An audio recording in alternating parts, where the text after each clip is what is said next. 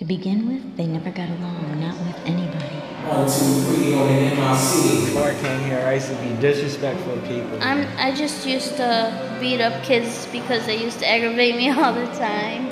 I do not got patience. I used to hurt anybody I wanted. I do not like to listen to other people's opinions. Let's go, let's go. My definition of respect is to always face the person and look them in the eyes when you talk and speak clearly. The time when I felt respected is my first year last year. I forgot what class I was supposed to be in, so I asked a student, and they was really kind. Okay, always listen to your teachers. Never, if you can help it, cuss at them. Don't shout at the answers. It might hurt somebody feel.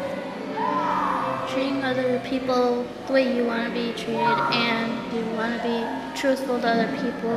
You just want to be kind to other people. the way you want to be treated, giving them confidence in themselves, I guess, to know that I guess they're right and the way they do things is okay with you. If somebody asks you to use something, it's more nicer to, to like give it to them and say, after you finish using it, can I please use it too? Because when you share, then it makes everything more better for the environment. Patient. I had to learn how to wait for the teachers they're helping other people.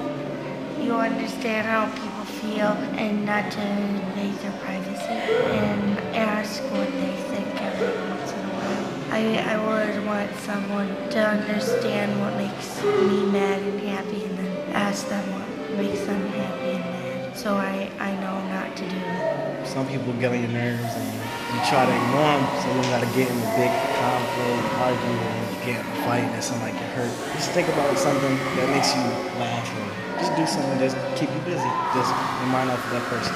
That's it. And if I'm really upset with somebody, instead of saying something, I might just go get a book out and ask the teacher to take a five minutes, and I just kind of read my book and calm down. I had to learn to listen to other people's opinion that might actually even be the right answer. I'm not always right